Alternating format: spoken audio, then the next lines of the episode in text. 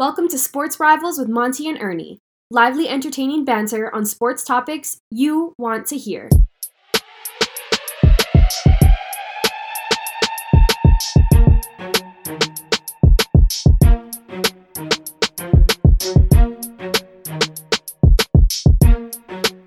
All right, everyone, wherever you are and however you may be listening, welcome to our NFL Draft Preview Mock Draft Show.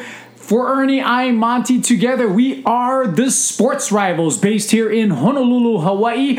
Ernie, before we get into the NFL mock draft, we got to talk a little bit of NBA. But before even that, congratulations to the University of Hawaii men's volleyball team. They defeat UC Irvine in four sets last night at UC Irvine, although you could not tell by the fan crowd there was 75% Hawaii in a nearly sold out arena. The Hawaii fans showed out. They win in four sets to win the Big West Championship in back to back years. Now they are the number two seed. UCLA gets the number one seed, even if Hawaii is ranked number one. Even if Hawaii beat UCLA, UCLA is number one in the RPI, get the number one seed. Hawaii's number two. They're home now they go back to Fairfax, Virginia. May 4th is the semifinals. They get a free pass into the semifinal round. Their likely opponent, Penn State, who beat Hawaii about a month and a half ago here in Honolulu. So Hawaii looks like they're going to have to beat Penn State and the winner of Long Beach State and UCLA. It's going to be a grind. That's a lot of great volleyball there. Um, but congratulations to the University of Hawaii men's volleyball team. Big West champs on their way to a three-peat, hopefully. All right, Ernie, Most let's, likely. Let's jump into briefly the NBA. Of course, it is the NBA playoffs. We are going to focus on the draft, but we do want to spend around five or 10 minutes just kind of highlighting certain things. Some of the things expected the Sixers rolled uh, four straight over Brooklyn despite uh, Embiid's injury in the last game. He's now 50% questionable to be ready for the Celtics. And I say the Celtics, who took a commanding 3 to 1 lead today. I think that's going to end in five. Uh, they're going to be motivated not to let the Sixers rest excessively. They're going to be motivated to get that finished off. So I think that's that's going to end pretty quickly. Um, two surprises though. I think. 3 1 Knicks after four, I did not see coming. Me neither. They're playing tremendous defense and they're shutting down the Cleveland Cavaliers in two straight games. Brunson's doing his thing, and today, Tom Thibodeau, a lot of guts, benched Julius Randle for I'm not sure exactly why, but he benched them and they still prevailed. So you talk about getting the attention of your team. If you bench your all NBA caliber forward, your two time All Star, you better take him seriously. Yeah, but the he was- Knicks I up mean, three one. Yeah, he wasn't doing anything. I'm, I'm, I'm, I'm, I'm surprised with that. Normally, if you told me that Ju- Julius Randle would be sitting out that long for, for what he did, I would say easy win for the Cleveland Cavaliers. But the problem with the Cavaliers is they cannot produce any offense. You would figure that um, with the with Allen and Mobley in there, that uh, you know the the paint points would be productive. It has been exactly the opposite. The Knicks have been shutting them down uh, inside the paint. Terrific defense, but we all knew that Thibodeau was that defensive style of coach. Uh, Cleveland, if they lose this series, are going to do some serious shopping in regards to one of those big men. I would figure would be Allen to get more production from that side of the ball because you got two excellent defenders out there that can't really give you points. And that's surprising. I would expect Mobley in his maturation process offensively. He had a decent looking shot back at USC, but it's just not happening. And you have a day. the last game they were ice cold to start the game. Everyone was, and then today you have a second half where Donovan Mitchell goes one for nine. His two points comes at the end of the game. It was too little, too late. And the Knicks and the pandemonium at the Madison Square Garden. That fans were going Well, it's- crazy. it's- it's I still expect that Cleveland will bounce back to win Game Five back in Cleveland, but it could be the Knicks are going to put this out in, in six games. I give the Cavaliers a puncher's chance, but right now the Knicks clearly look to be the better team. Oh yeah, I mean three one lead. It's what do they say? 94, 95 percent uh, likelihood that if you take a three one uh, lead that you're going to win that series. And I don't see. Any, I just don't see anything on Cleveland's side that is going to tell me that they're going to beat those odds. I mean, it's it's been prevalent through this whole series that they just can't score enough points unless. you know, unless both Garland and Mitchell and go Mitchell off. go off, and uh, you like like today. I mean, you didn't have to have a big game from Julius Randle. I mean, Brunson alone, not Brunson alone, but you know, Brunson RJ Barrett enough. had a big Yeah. game. He had two straight good games in. New York. So the Knicks 3 1. The other surprise. Um, Miami Heat still up 2 1 on the Bucks. Giannis still has not played. Um, I got to think there's going to be a sense of urgency to have him play in game four because you don't want to go down 3 1. I, I know you have the confidence that you can overcome this, but when you go down 3 1, anything can happen. Oh, yeah. So I think they're going to be fully motivated. If he can't go in, in game four, then he's much more injured than He's- they're letting out. I think after game two, they thought, ah, we can win this. You know, Tyler Herro's out. We can win a game three, and and it wasn't even that close. Yeah, Um, yeah. Miami prevailed pretty easily. It's a big game four because if they go down three one, it's going to be trouble for them. Oh yeah, And so that's that's I think that's the surprise. But you, you kind of see Giannis's value. yeah. You do. That one game where they shot crazy lights out and scored 80 something points, they won. Other than that, they can't. They're struggling to string together stuff, get the necessary stops, get the rebounds. Uh, they're a different team without Giannis. Oh, definitely. I mean, like you said, that uh, that aberration in game two was just crazy. I mean, I saw those shots. That is not the law of averages had to uh, take play, uh, and it did so in game three. Shots weren't falling like they were in game two, and I would be shocked if Giannis doesn't play in game game four. I I, I mean, and we'll see because if he is injured, uh, we won't see the you know the the, true explosive. the true yeah, explosive Giannis.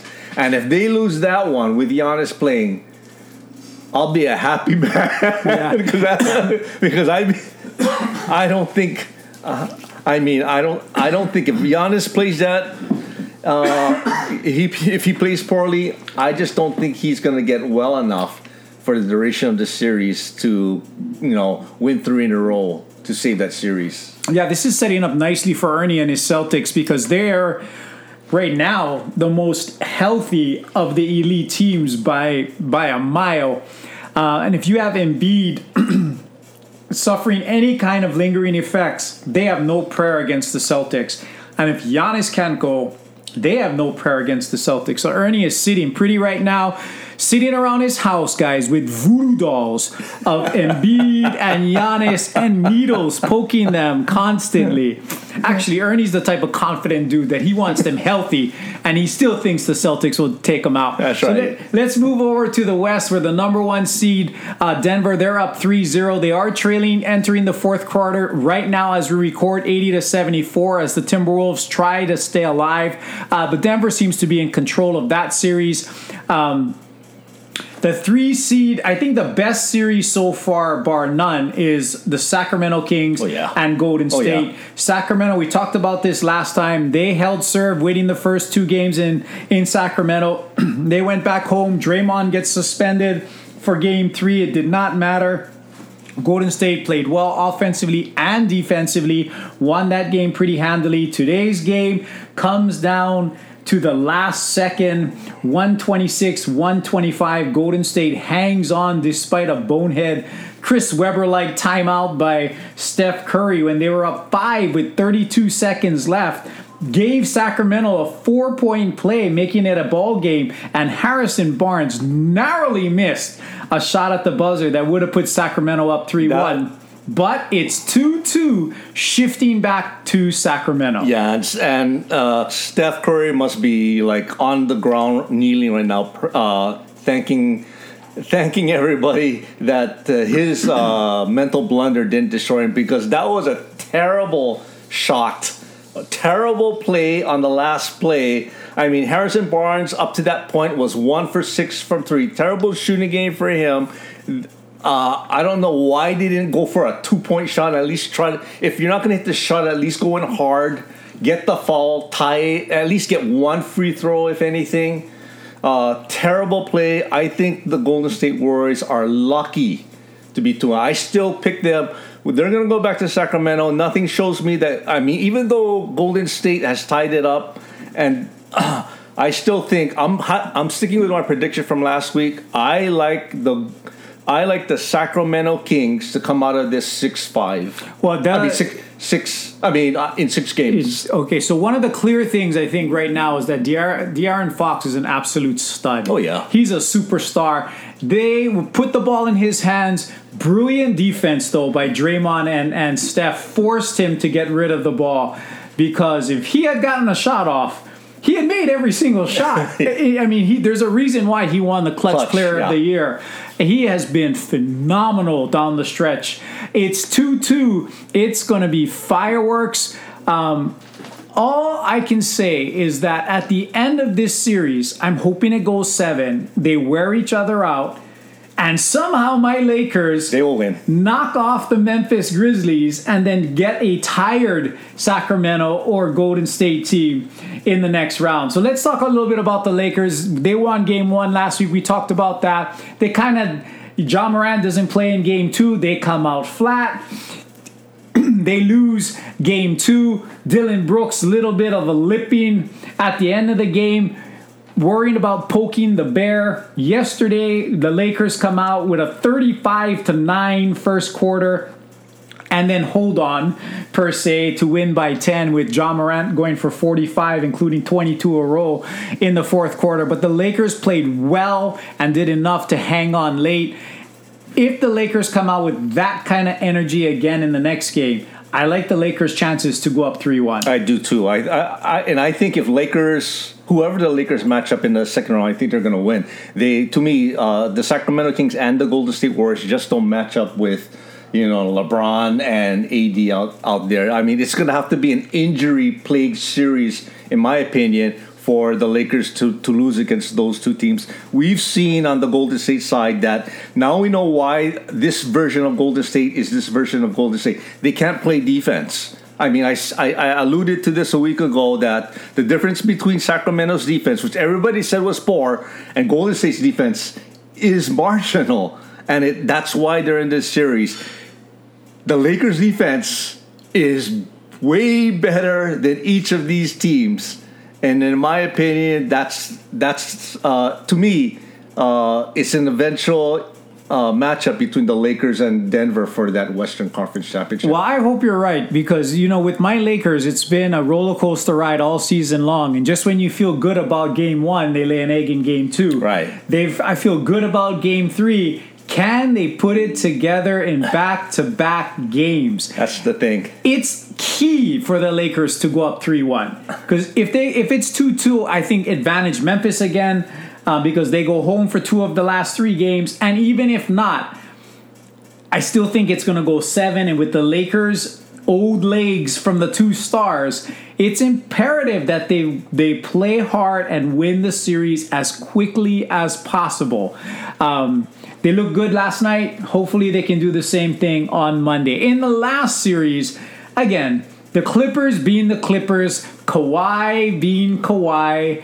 Um, he plays game two with a sprained knee. All of a sudden, it gets worse. He sits out game three. He sits out game four. It's now inevitably doesn't look like he's going to come No, back. no. Looks like the Suns are going to advance. I think the Suns are lucky because as much as Russell Westbrook was a disaster in the Lakers, at least in terms of the chemistry and the results, he has been phenomenal for the Clippers Yes. in this series. he kept them alive. He's playing out of his mind. He is the antithesis of Kawhi Leonard. He will give you everything he has every single game, irregardless, with so much heart. And Kawhi is like, ah, I'm good. I'm out. I, I don't feel like playing game three and four. That's my problem with Kawhi, has been my problem with Kawhi for years and years and years. And if I'm Steve Ballmer, I'm cutting ties already. I mean, if I can get something of value for Kawhi, he hasn't been available in the playoffs for three years in a row. Why keep him? Maybe flip him into Zion, and two frustrated owners can swap headaches. But it really looks like I mean Devin Booker's playing out of his mind, playing outplaying KD at this point in time. Uh, not that KD is playing bad. I still don't think Phoenix has the depth to to advance very far. I agree with you now. I kind of changed my mind. I think if Denver can hold on and if they stay motivated, Denver's going to be a tough matchup uh, for for the Phoenix Suns in the second round. But as of right now, at best, Denver is going to be up 3 1 after today. They're still trailing in the fourth quarter in a close game. Um, Lakers in Memphis, 2 to 1. Suns up 3 1 uh, in that one. And that's, and then the, the best series of all. Golden State and Sacramento at 2 2. So that's kind of where we are in the playoffs so far. Um, kind of not what we expected. Some kind of what we expected, other kind of surprises. One thing we always talked about injuries definitely playing oh, yeah. a significant role so far in the NBA oh, playoffs. Yeah, be, yeah, because I think Sacramento would be up 3 1 if Kawhi was uh, healthy, even without Paul George. I think, or the Cl- the Clippers would be up three one. Yeah, yeah, the yeah. Clippers would be up three one. Yeah, because Ka- Kawhi was brilliant in the first two games. Oh yeah, they they only lost by four in Game 3 mm-hmm. and then today's game with. Uh, you know they, they were in it. I think they lost by ten, but anyways, they were in it all the way until mm-hmm. towards in, towards the end. Yeah, Phoenix right now. I'm telling you right now, the everybody's licking their chops at Phoenix. Just run them, run them, run them. They have no depth. Yeah, they have depth, no depth. Especially, you know, um, with Chris Paul falling off a cliff. Yeah, I agree. I mean, I think Phoenix is going to have a, a, struggle to try to make it into the NBA Finals, like many had predicted. All right, that's Ernie. I'm Monty. We are the sports rivals, and now we're going to get serious about the NFL draft. So we're going to do our mock draft right now. And again, the way we pick, it is not who we think's going to be picked, it's who we would pick. And, uh, and, of course, we are influenced by what we hear. But I think one thing's for sure, Ernie and I were talking about this yesterday off the air, that in recent memory, this draft is completely wide open. To this day, you can look at some mock drafts, although I think the general consensus is Bryce Young will go one. Mm-hmm. But there are still people that have other people going in that number one slot. You kind of never see that. But if you if you were to pull up 20 of the top mock drafts that you would ordinarily take a look at and compare their drafts, they are so different. I mean, some hugely different. Some have people going number two in the draft. Others have that person not even drafted in the first round. so it's going to be completely chaotic. So, my point in telling you this don't be writing down all our picks and taking it to Las Vegas to bet on that. Right. This is our opinions on what should happen. So, Ernie, are you ready? Yeah, I'm pretty. I'm. I'm, I'm pretty much. But uh, I'll echo your sentiments, and and a lot of this is we're going in draft order. No trades. Yeah. No trades. Yeah, I mean that would be too too difficult at this point to try to guess trades. Although we know trades are going to happen, but we're going to go straight generic, straight vanilla, one through thirty-one on who we think it, what's going to happen. So, you go first, Ernie. Carolina Panthers select. Bryce Young. I agree. I mean, I think at this point in time, there's no consensus. Ernie is not a fan of any quarterback from Ohio State. Uh, CJ Stroud had some bad news this week that he scored he didn't score very well on that processing test and I think that's really all that people needed to drop him even further. I think he could be a candidate to drop. Um, but I do agree with Bryce Young. Now, that being said, I still question his slight frame. He is five, I, I five do, ten. I do not think this is a sure thing. I think he's the best bet. I think Carolina giving up all that they gave up to go to number one is going to take Bryce they Young. Have to. They have to. Uh, and I hope for their sake and for Bryce Young's sake, he can stay healthy. He's a good kid, but man, he's tiny. Um, and he's not a running type quarterback. He is a pocket passer at 5'11 and a buck 94. Whew, that, that, that's dangerous. Okay, let's go to number two Houston Texans. This is where I think the draft really starts in terms of chaos. Where do you think they're going? I think Houston, I don't think this is what Houston's going to take, but if I was Houston, this is who I would take. And even though I hate Ohio State quarterbacks, I think they got to go with CJ. He's the second best quarterback in this draft, in my opinion. Uh, albeit uh, it might be an overrated quarterback class, if you can call it that. But the Houston, you need leadership at that top, and if and you can't bank on next year. What are you going to do? You're going to tank this year. What what if you become a, an uh, a mediocre team and actually get out of that position?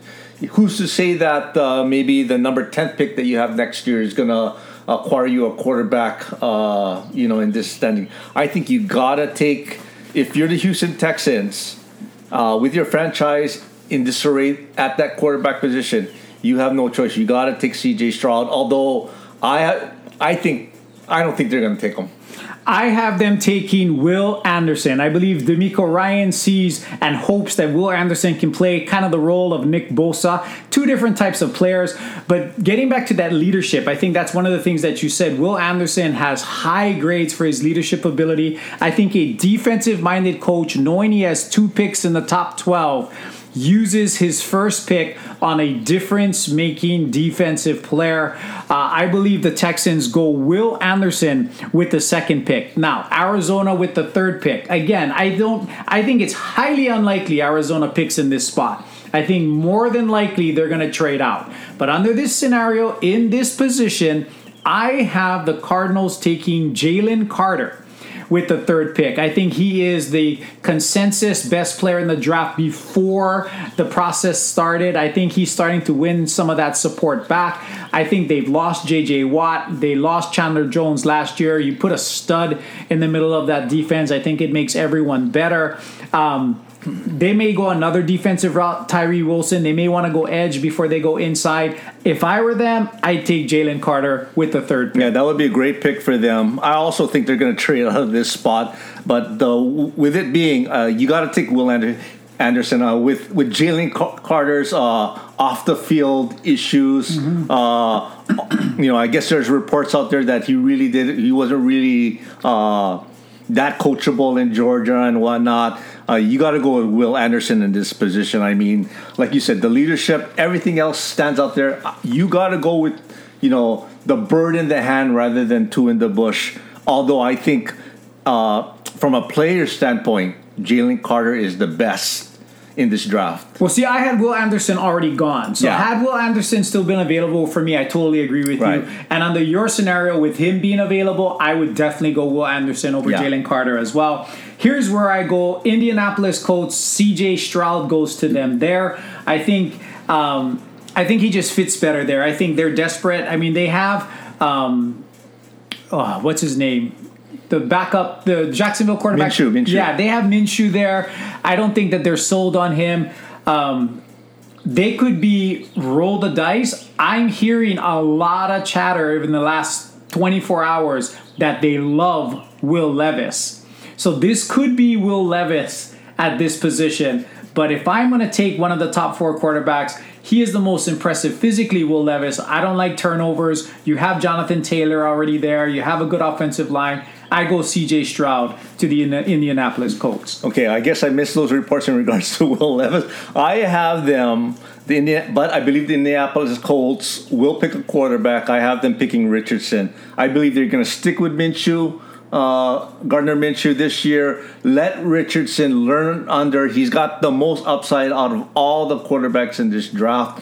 Definitely not ready to play come the, I guess, first first week of next season. I think they he learns under the system, and they cross their fingers that he is that uh, potential uh, quarterback, a la Aaron uh, Rodgers, and becomes a great quarterback for their future. All right. So at number five, the Seattle Seahawks. I'm going to go with an edge rusher. Uh, I think if Jalen Carter was still on the board, they may go him. But because I have him out already, I'm going Tyree Wilson, defensive edge uh, rusher from Texas Tech, to be the replacement for Nwosu that that is left them. I think they go defense with the fifth pick. Yeah, great pick. I mean, with with uh, like you said, with Jalen Carter not available on on your draft board, uh, I would agree. Take Tyree Wilson. I have Jalen Carter available, and that's where he's going. Like you said, for the very same reasons. Seattle Seahawks at five. Take a chance on character issues and and I really I just hope Jalen Carter can grow up. I think he's been there are reports out there that saying he's winning over people uh, in his interviews. I really hope so. This guy is so talented, so dominant. Uh, you'd hate for him to just uh, waste it, you know, on attitude issues. Well, the fact that the the uh, Seahawks play in the NFC West with the Rams, I hope he continues these attitude issues and wrecks the, the Seahawks.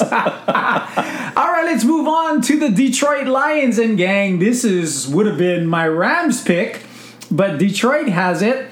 And here's the thing: I think I think Detroit's going to stay on the defensive side of the ball. I think they are praying that Will Anderson, Tyree Wilson, or Jalen Carter would be available. You put them on that defensive line with Aiden Hutchinson, you've got something special building. I have them all gone already, so I think they go with the next best thing. They just tra- they just traded Jeff Okudah. I believe they find a, a cornerback replacement with Devon Witherspoon, who is probably the consensus top rated cornerback. I have Witherspoon to the Lions at number six. Okay, well, other than pick number one, that's where we're going to agree. I agree with you on number six. I believe uh, they just put uh, they just. Uh, the Detroit Lions just brought in uh, Cam Sutton from the Pittsburgh Steelers to fill up that position, but uh, I think they want to go for uh, you know long term future, and that's what Witherspoon does. He's a big guy, good hitter.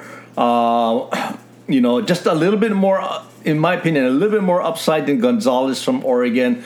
I like the Detroit Lions, like you, to take Witherspoon at number six. All right, and then let's move on to the Las Vegas Raiders. And again, this is one that could go in all kinds of directions. Oh, yeah. I mean, they definitely need defensive help. Their defense was atrocious last year. They have lost, the, you know, their they traded uh, Darren Waller. They did re-sign Josh Jacobs. Um, their offensive line was better than expected last year. Quarterback, they signed Jimmy G, but we all know how Jimmy G's injury history. Yep. Do they go quarterback here? I'm going to say no. I don't think they would go get Jimmy G just to draft another quarterback right now. I believe they try and find reinforcements for the back end of their secondary. I go with the second best cornerback on the on the board, Christian Gonzalez from the University of Oregon. I for the second pick in a row, I'm going to agree with you there. I don't think the Raiders are going to go. I don't think they're going to do that. Their their history has been so uh, enigmatic. uh, You know, trying to hit home runs when they should be. Uh, you know, just going for base hits over here. Uh, to me, that is, uh, you know getting Christian Gonzalez. You know, at that position, a very good cornerback out of Oregon makes the most sense that Raiders organization just kills me with their first picks.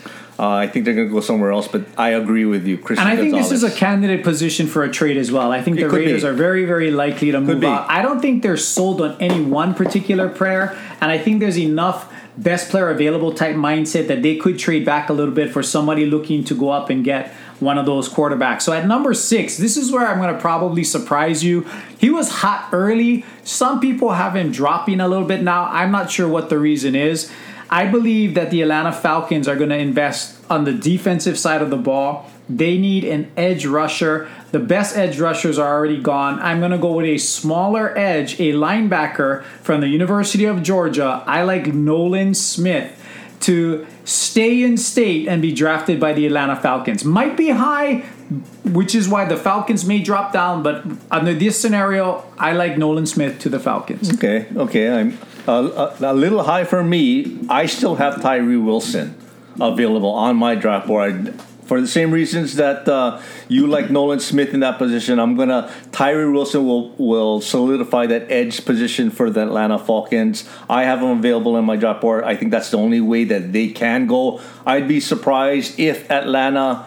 Uh, unless there's some really uh, weird picks that uh, you know jump ahead in positions one through seven, that that doesn't become their you know their pick for in this 2023 draft. All right, so at number nine, the Chicago Bears have done a lot. Uh, they're the ones that had the number one pick. They traded that out. They've now accumulated some assets on the offensive side of the ball, skill position wise. They now have a wide receiver room that includes DJ Moore, Chase Claypool, Mooney, Cole Kmet. I think they're solid there. I like Khalil uh, Herbert, and I believe they signed uh, Jamaal Williams, if I'm not mistaken. Uh, I could be wrong there. So I think they're good there if you're truly going to know how good Justin Fields is, you have to protect him. I believe that the only thing that would keep them from drafting an offensive lineman here would be if Jalen Carter or one of the other stud defensive players somehow dropped all the way to nine. But in my scenario, they're all gone. I believe the Bears take who they believe is the best offensive lineman, whoever that may be. For me, it is Peter Skoronski. I think the versatility that he has to play inside, outside, really all three positions. He's from Northwestern, which is from that area. He already has a following. They should know him really, really well. Others like um, Paris Johnson, some even like um, Broderick Broderick Jones or, or others. But for me, Peter Skoronski, I'll take the smart kid from Northwestern, plug him in there in Chicago, and take my chances. Your pick, Ernie? Yeah, that's a good pick. I mean, uh, that's a, a really safe pick. I like them taking an offensive tackle, but I, I feel that Peter Skoronski is more suited for the interior line. Uh, at, at number nine, I, I don't know if you go that high for for interior offensive linemen. I'm having them think who you just mentioned, Broderick Jones, 6'5", 311 uh, arguably number one or two, depending on who you who you talk to. Next to Skoronski, uh, then that's what I have uh, the Bears going for. All right, so again, it's just a matter of what your personal preference yeah. is. I think with the Eagles, I think the Eagles could do one of two things. I think they could roll the dice, not really roll the dice. They let Miles Sanders walk. This is a spot where Bijan Robinson from Texas could go, and he would fit perfectly with their running offense in that area. However, I'm not sure they're willing to to invest in him at 10. I believe they go offensive line. I think they have one more year of Kelce, Lane Johnson, maybe one or two more years at best. I believe they draft in their mind who the best offensive lineman is. Pete Skoronski would be perfect for them because he would be able to play inside or outside eventually, but he's gone for me.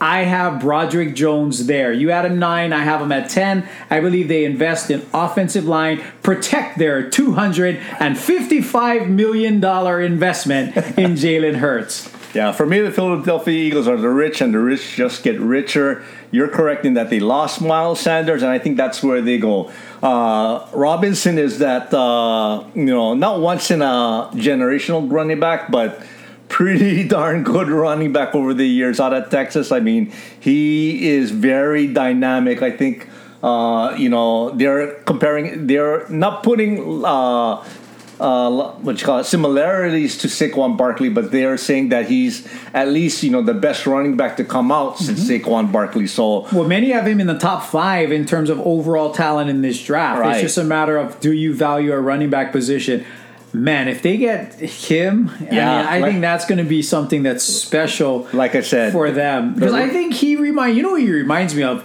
Saquon Barkley is is different because of his build, his build, and his phenomenal speed.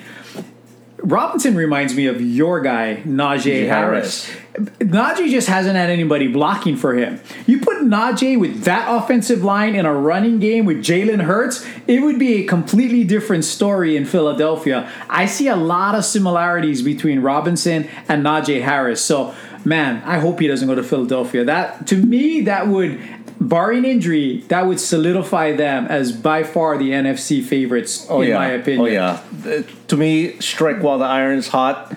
Take uh, take Robinson over there. Uh, go for go for your repeat. Okay, at eleven, Tennessee. Who do you have? I have I have uh, them taking an offensive tackle, the best one out there, or the most safest one, like you said, Peter Skoronski. Okay, I, I also have them taking an offensive tackle. I mean, their line is a mess. They lost Taylor Lewan. He's moved on. They lost their center. He's now in Cleveland, I believe. Their offensive line is a mess. I believe they have to go offensive line, the best one available. And in many people's opinions, the best one out there is Paris Johnson from Ohio State. So I believe they go tackle there at 11 with Ohio State. So let me get to the Houston Texans at number at number 12. At number two, I did not go quarterback because I thought Will Anderson is the sure thing at that point. Davis Love, I think, is fine. I mean, um, uh, Jordan. Yeah. No, their quarterback now, the one from Stanford.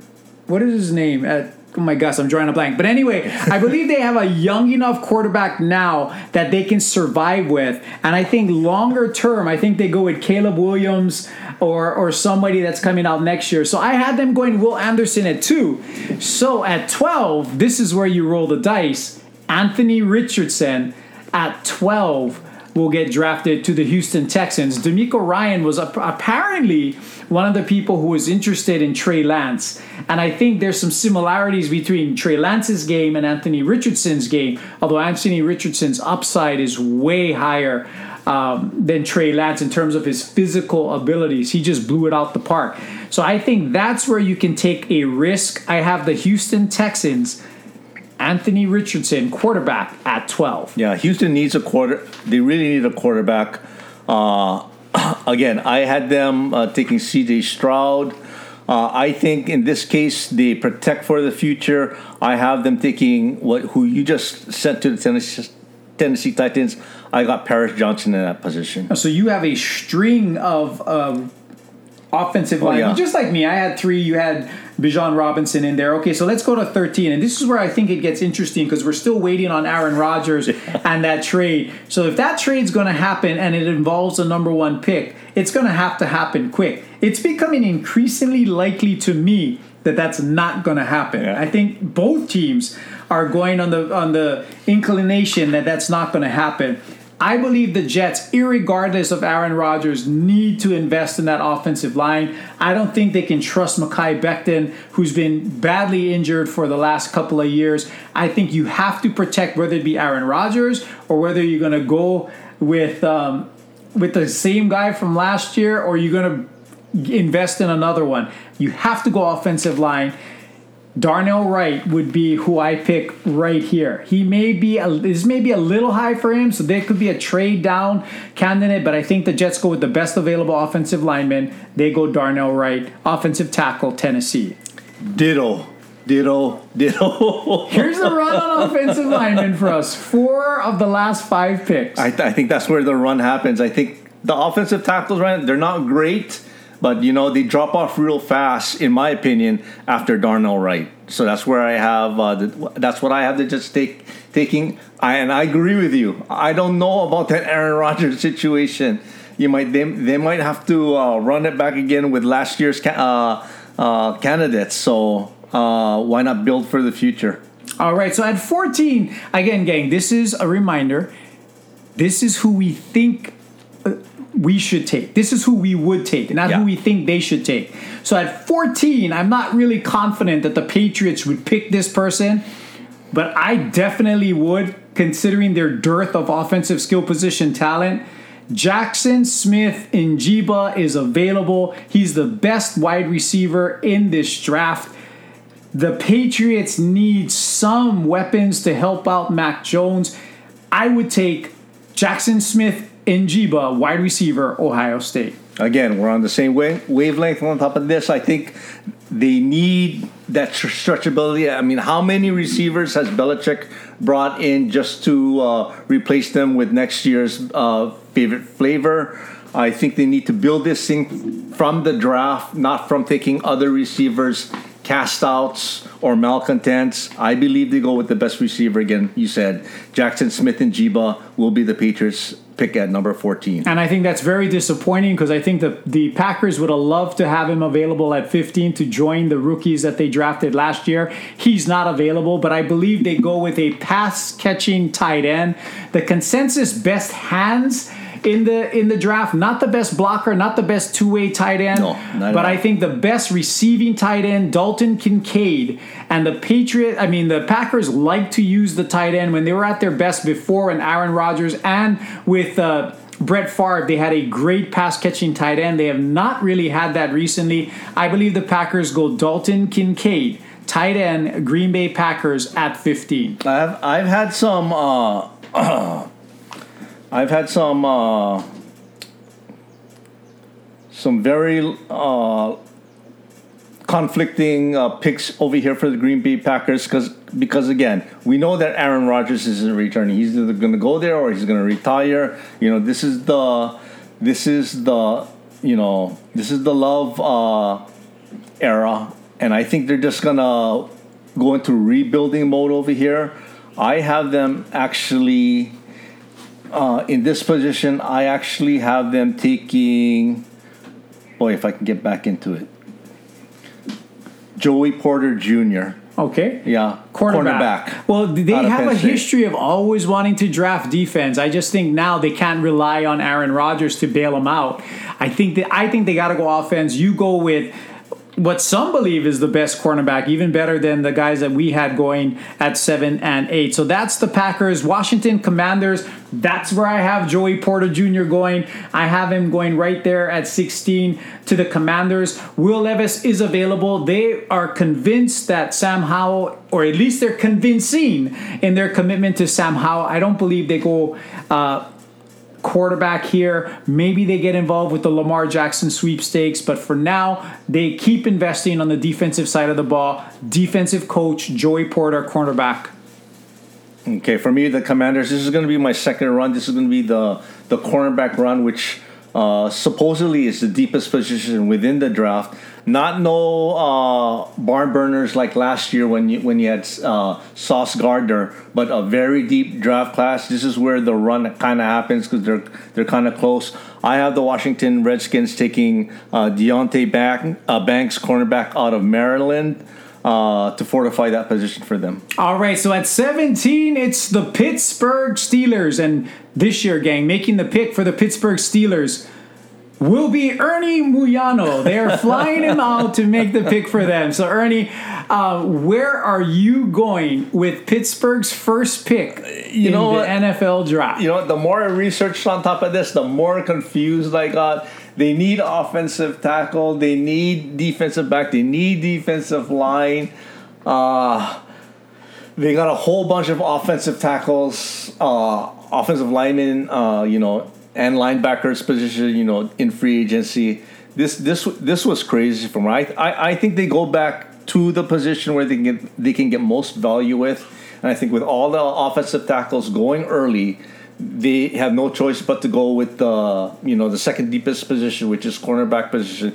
They go with a cornerback here, and they take Emmanuel Forbes out of Mississippi State. Not a big cornerback, okay, but they just they just uh, brought uh, who did who did they bring in? Patrick Peterson. Patrick Peterson. They just brought in Patrick Peterson. I think he solidifies that. Uh, Emmanuel Forbes is slight, but he's not small. He's six foot one, and he is ball hawking. I think he's the best ball hawking defensive back. And I think what puts him uh, below everybody is because he's so small in frame. He can build up. I think they'll put him into the weight room, fill him with proteins, and he becomes their cornerback of the future. All right. So I for me, I think Forbes is. I don't even have him going in the first round, but I understand your logic there. Um, for me, I'm going to stick with the offensive side of the ball. I fully understand that the run on the top uh, consensus offensive tackles are gone. I still believe you have to do that. I think at this point, Pittsburgh trades down. But the fact that they're there, I have them going with Anton Harrison, offensive tackle from Oklahoma. Some people love him. I saw him rated as high as two or three in, in a few people's uh, top five, but most of them have him at around five or six, which is kind of where we're going now. Uh, it's just a matter of is he worth a 17 pick or not? We'll have to see. Ernie likes cornerback. I think with that team developing the way they, they are, their defense is so good already you start hammering that offensive line until you get it right. I would go Harrison. He would go Emmanuel Forbes. That's his team. So Pittsburgh, listen, listen to Ernie. At 18 with the Detroit Lions with their own pick. So with their first pick, Christian Gonzalez investing in defense. And with the second pick, I'm going to invest in offense. And they lost, they didn't lose, they traded away their tight end last year to the Minnesota Vikings. I believe they fill that void with Notre Dame tight end Michael Mayer, who can block, which we need because Jared Goff needs to be protected, and he can catch. I believe he's a perfect uh, addition to that particular offense. Um, Michael Mayer, tight end. Detroit takes him with the 18th pick. Okay, I think Detroit still invests in their defense. They are 30th, 30th in the league in regards to pass defense. Uh, I think you got to build that, and you build that with that. I think they got some older people that they did bring in, like I mentioned, Cam Sutton from the Pittsburgh Steelers. I think they have to fortify that part. I I, I continue my run uh, on the cornerbacks. I think they take Julius Brents in that position, cornerback Okay. for the Detroit Lions. Okay, so another run in quarterback cornerbacks, and then Detroit also brought in two of the Philadelphia Eagles defensive backs as well. So they're loaded up on defensive backs. Um, Tampa Bay, where do they go? Can they go quarterback? You know, or are they sold on who they have still there now with Baker Mayfield on a one-year contract? If Bijan Robinson was here, that would be a candidate. Um, you have him gone? I still have him available. I think Tampa Bay, though, with that defensive coach who wants to be conservative offensively, I think he's going to invest in the offensive line. And I think they take O'Cyrus Torrence, offensive lineman, guard tackle out of the University of Florida, staying in state with the Tampa Bay Buccaneers at 19. Okay, I have that. I have Tampa Bay sticking with the defense. I have them taking out the best safety out of that uh, out of this draft class, which is Alabama's Brian Branch. Okay, I have Brian Branch going with the next pick. I think the Seattle Seahawks stay on the defensive side of the ball. They go pass rusher with Tyree Wilson at five. Now they go Brian Branch, safety. They had great success with Tariq Woolen at the cornerback position. They're still trying to find that right safety. Um, they've never really been able to find it. They traded two number one picks to the Jets, but that guy has not worked out for them. I believe they replace him with Brian Branch there at 20. Okay, because I had the Seattle Seahawks uh, taking a defensive, uh, uh, going with uh, what do you call that? A defensive back. Uh, I like that pick for you, but I, I have them going also on defense, but this time defensive line. I have them taking Myles Murphy, 6'5", 275, edge rusher. Okay, so you have Myles Murphy and Jalen Carter, so totally bulking up the offensive line for Seattle. Uh, Myles Murphy, great pick there. So 21, the Los Angeles Chargers. This is where I have Bijan Robinson going. I don't want him to go there because that's in the same town, but they're going to trade Austin Ekeler. I believe Austin Ekeler is going to get traded on draft day. He has permission to be traded. I believe they're looking for a one. They're going to settle for a two or a three, and they're going to replace him with Bijan Robinson. Although drafting Bijan Robinson to me will deflate the value of Austin Ekeler because teams will be like, oh, you already drafted his replacement. Why should we give you too much? But I think uh, the Chargers went defense last year. I, I, they could go wide receiver here. I just don't think there's a quality wide receiver. When you look at the top talent, Bijan Robinson to me is significantly better than a Zay Flowers or anyone else that could be drafted in this position. I go Bijan Robinson. Okay, I, I do go with wide receiver over here just because I know that they need wide receiver. I have them taking uh, USC's uh, wide receiver Jordan Addison in this position.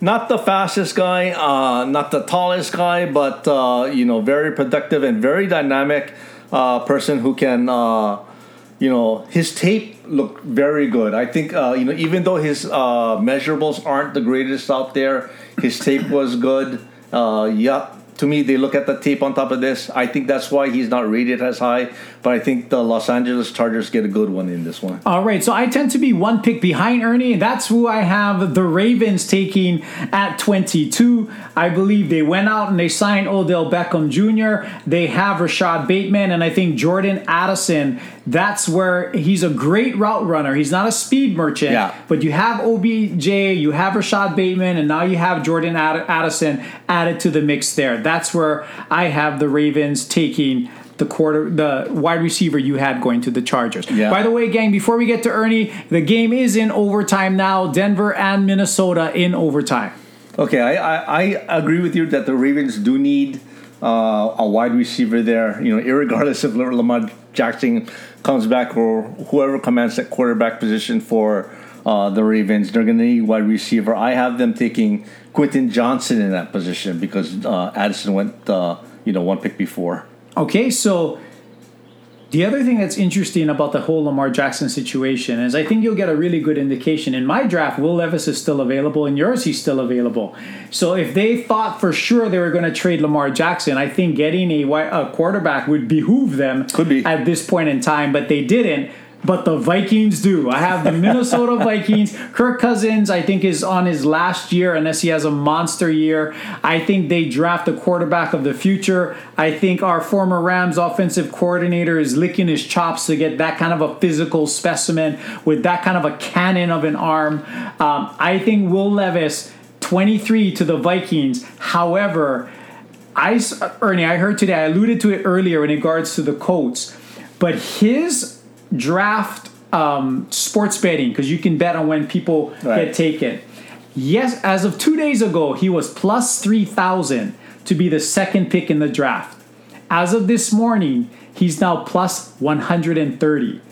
There is a lot of rumors that Will Levis is going to be the second player taken in the draft in some way, shape, or form. So I don't think he's going to be here at 23, but under this scenario, he is. Vikings take their quarterback of the future. Okay, I'm gonna get off my topic. I'm gonna ask you a question. Being that you're a Ram fan, do the Rams, you know, with their quarterback situation the way it is, uh, and I believe he's like what mid 30s right now, Stafford. Yep.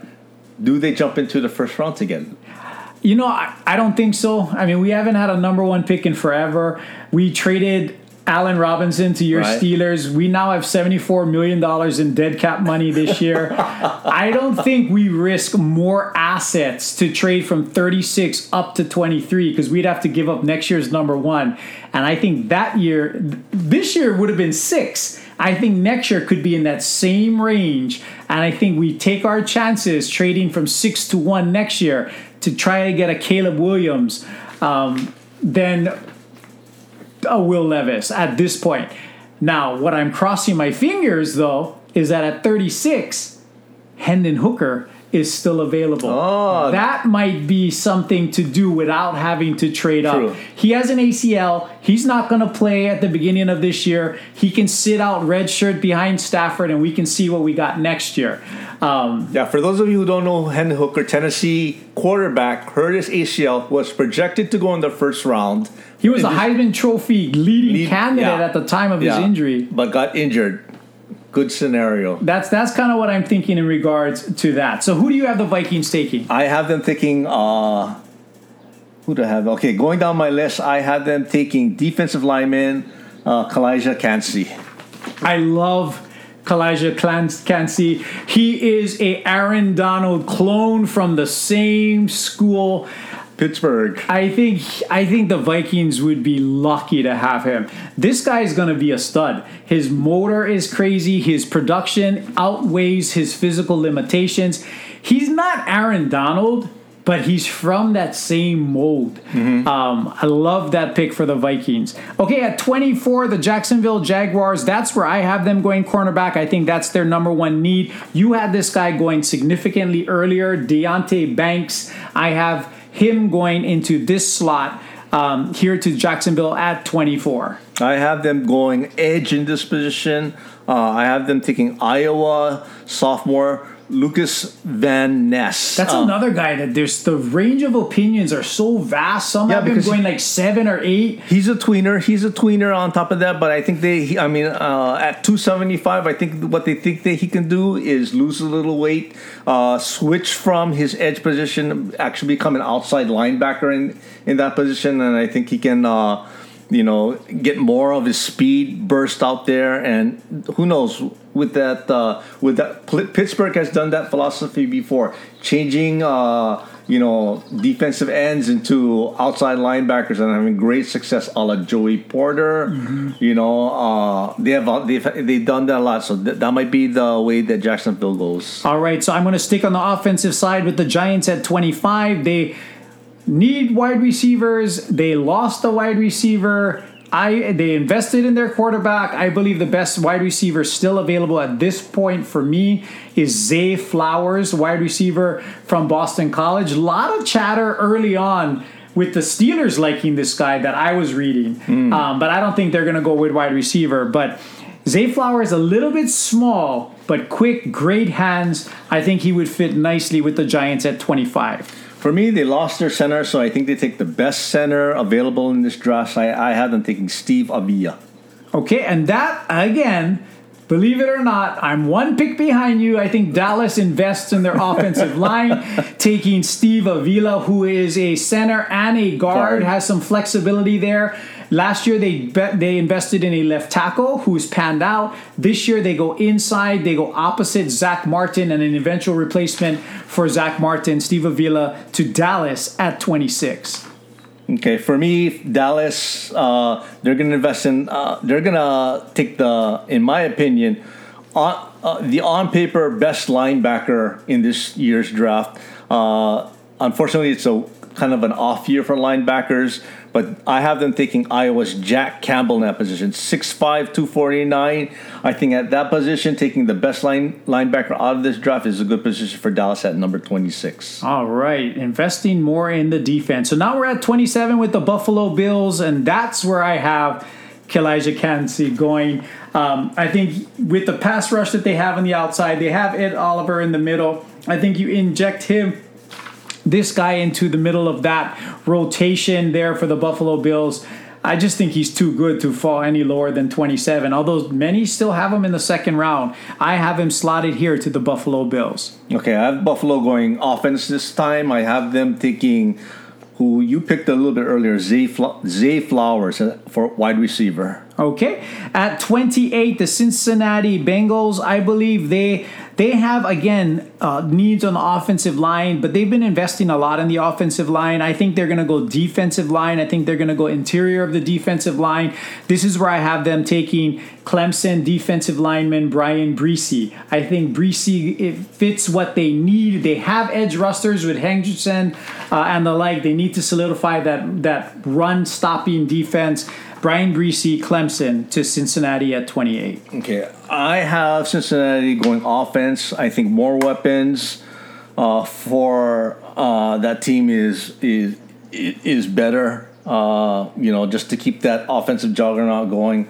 I have them taking the tight end, the, the you know the first available tight end that you had earlier, uh, Dalton Kincaid. Again, a reminder: not a good blocker, but very dynamic, good pass catcher. I think that's where they go. Well, they would be dynamic Yeah, adding dou- him double tight end. to their to their Arsenal. mix there. Yeah. So that that's incredible. I also think Cincinnati is secretly hoping that Bijan Robinson drops all the way down here. I- I doubt it. because I think Joe Mixon is going to be gone um, when we get into the summer months. I think they're going to cut ties there for salary cap reasons. I doubt Bijan Robinson is there, but I think Cincinnati's hoping he is. Now with the Saints, they're picking at 29. They have a number of needs. That's where I have them taking Luke Van Ness um, that you had going a couple of picks ahead. I think they need some edge rush uh, flexibility, linebacker, defensive line, edge. They need all three. Luke Ness could f- fit in in one any one of those types of positions. I like him to the Saints at 29. Okay, for the Saints, I actually did a. for some reason, I have Myles Murphy listed twice over here, so uh, I'm gonna have to change that. Okay. Well, let's just skip. Let's go straight to the Philadelphia Eagles. So at Philadelphia, um, at 10, you had Bijan Robinson. I had an offensive tackle. So I believe Philadelphia invests on the defensive side. With this pick, Myles Murphy is who I have, edge rusher, um, going to the Philadelphia Eagles at 30. Okay, I also have an edge for the Philadelphia Eagles. I have Nolan Smith going at 30. Right, so Nolan Smith, as you guys remember, I had him going all the way up at number eight. So they can get him at 30, that'd be a tremendous value. They're loading up on Georgia players with Jordan Davis and the linebacker from last year. Um, you had them taking Bro- no Broderick Thomas went to the Bears, I think, for you. So Yeah. Philadelphia investing in the edge. Kansas City, I have them staying on the edge. I like them to take Will McDonald to play on that outside. I'm not sure Frank Clark how much more he has in it. I believe they invested last year. Um, in the Purdue defensive lineman that had a pretty good rookie year, I believe they go Will McDonald on the other side, edge rusher for Kansas City. Okay, I really don't think that the uh, Kansas City Chiefs will be in this position. I have a feeling that they're going to have to trade up. Uh, even though Mahomes had a terrific year, obviously winning the you know winning the Super Bowl, I think their departure of wide receivers are going to force them into a position where they're going to have to pick up a wide receiver. Uh, I just I just don't think that uh,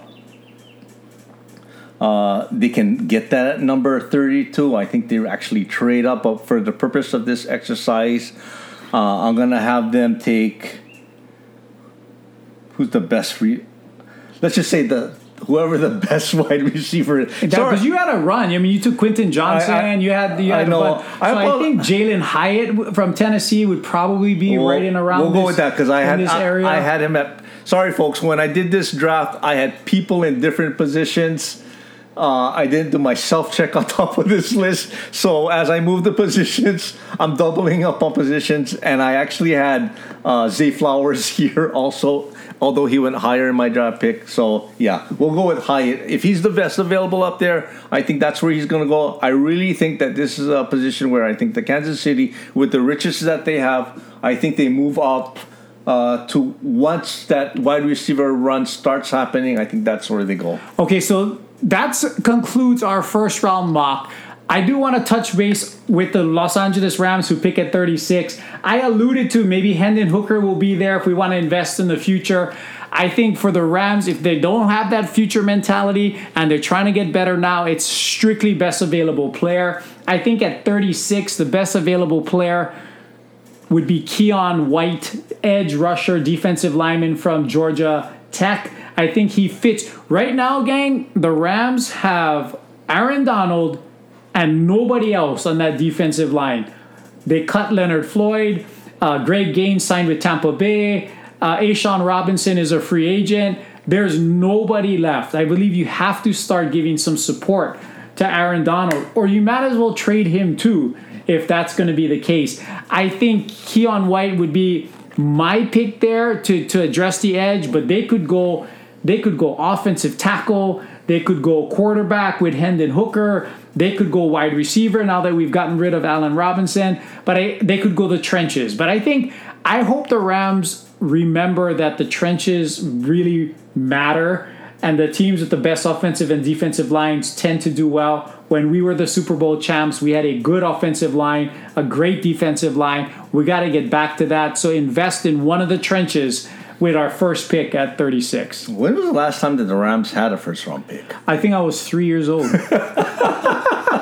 it's, it's been a while. It's it's Jared Goff in 2016 was the last time the Rams had a number one pick because they traded three to get him, and they've traded every every time since then. So even the time that they had a pick, they traded out of the first round, and they kept trading down and down and down. So the Rams have 11 picks, albeit. Six of them are in the six and seven rounds. So it's going to be quantity over quality, which this team needs because we still only have like two thirds of a team right now with our salary cap situation. So, gang, tell us what you think. Check us out on uh, social media Sports Rivals Podcast on IG and Facebook, Sports Rivals Pod on Twitter. We don't expect, I'm interested to, to know Ernie's draft, my draft. Which one do you like? Which mock draft do you identify with? Do you have any picks for your favorite teams you want to share with us to see who you hope your team drafts? I think one thing's for certain this year's draft is going to be wild and woolly It more is. so than last year. And it may not just be trading for quarterbacks. It may be trading for other positions that you find that you really need. And i think the fact that you have a super bowl team picking at 10 a solid playoff caliber team in the lions picking at 6 makes things interesting as well because they both have two picks they may be able to roll the dice they may look to trade back and get more assets in future years Yeah. so many things can happen, which is going to make this year's draft especially exciting. Because for me, I need to find excitement because the Rams are very much non participatory members of the NFL draft, especially on Thursday. Yeah, no, I agree with you. I mean, I, I, I love the draft. Out of all the major sports, I mean, this is number one by far. It's on prime time, uh, you know, for the for the first round, and then you still get major viewage, you know, on the second and the third day for this particular draft. The NFL just does it better better than any other sport. Uh, like I mentioned earlier, that top position, the top three positions are up in the air. You know, he can go a variety of ways. Although we both agreed on Bryce Young going number one, I wouldn't be surprised if it went uh, uh, another direction. And just those positions alone, you know, just the way it lands can change the trajectory and the placing of a lot of other teams that fall behind them, and they're right there at the top. So. I'm excited for this Thursday. I, I, I can't wait. I can't. Steelers have three picks in the top 49. So, you know, I have them taking wide receiver. They do need offensive tackle. They do need cornerback. So I expect that. Well, under your scenario, Anton Harrison is going to be sitting there at 32. I- I, took yeah. him at 17. Yeah. He's still there, so you could draft him or, or anyone else. I, love- think he would I- be tremendous value I would, lo- I would, I would love that. I would love that. And then for Hawaii fans, we're hoping that the Los Angeles Rams draft Nick Herbig from Wisconsin, right? Our St. Louis Crusader who turned pro. I've seen him all over the place from a second round pick to a fifth round pick. I think he's going to be solid. He's being compared as brother? a light man, no, as a as a poor man's TJ Watt. Wow. But I think that's because of the JJ Watt connection to the University of Wisconsin. Um, I hope the Rams draft him with one of our third round picks if he lasts that far. Again, tune in to the Hawaii Sports Radio Network, gang. They have been phenomenal. They are all over the place covering OIA softball, OIA volleyball, OIA baseball. They are just lighting the airwaves up. So much respect for all of them at the Hawaii Sports Radio Network. And again, you can tune in to Kool-Aid Allen and Paul Breck weekday mornings from 8 a.m. to 9 a.m. on Wake Up in the Den. They do a fabulous job there as well. Again, this is Hawaii Sports Radio 95.1 FM, 760 a.m. Ernie, anything else? I'm good. All right, congratulations, University of Hawaii men's volleyball. And until next week, where we recap the draft, the sports rivals are out.